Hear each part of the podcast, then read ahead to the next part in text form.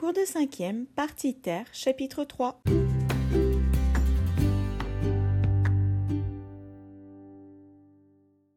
Bonjour à tous, j'espère que vous allez bien. Lors du dernier cours, on a détaillé le fonctionnement de l'effet de serre et son importance dans le développement de la vie. Les gaz à effet de serre, comme la vapeur d'eau, le dioxyde de carbone, le méthane et l'ozone, filtrent les rayonnements solaires et piègent les rayonnements infrarouges réfléchis à notre surface dans notre atmosphère. Sans effet de serre, le climat serait très différent. La température y serait de moins 18 degrés au lieu de plus 15 degrés, et donc le développement de la vie serait impossible.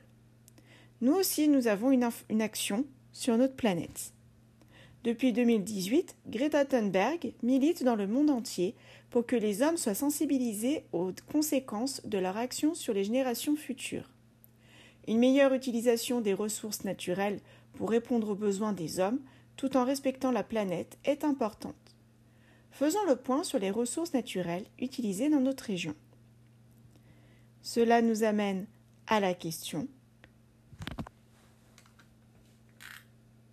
Quelles sont les ressources naturelles régionales exploitées par l'homme, leurs enjeux et en quoi ces exploitations influencent-elles les, les, écosystèmes locaux?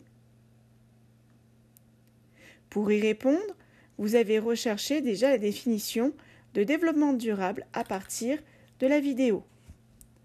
Le développement durable est un mode de développement qui répond aux besoins des générations présentes sans compromettre la capacité des générations futures de répondre aux leurs. Elle est composée de trois principales parties, une partie écologique, une partie économique et une partie sociale. Vous avez aussi développé chacun l'exploitation d'une ressource naturelle locale sous forme d'un exposé. Aujourd'hui, vous allez écouter les exposés de vos camarades pour découvrir la diversité des exploitations régionales et leurs conséquences sur les ressources naturelles. Pendant l'écoute des exposés, vous prendrez des notes dans un tableau que vous réaliserez.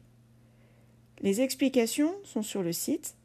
L'objectif est de facilement repérer si une ressource est renouvelable et les conséquences de l'exploitation sur l'écosystème local.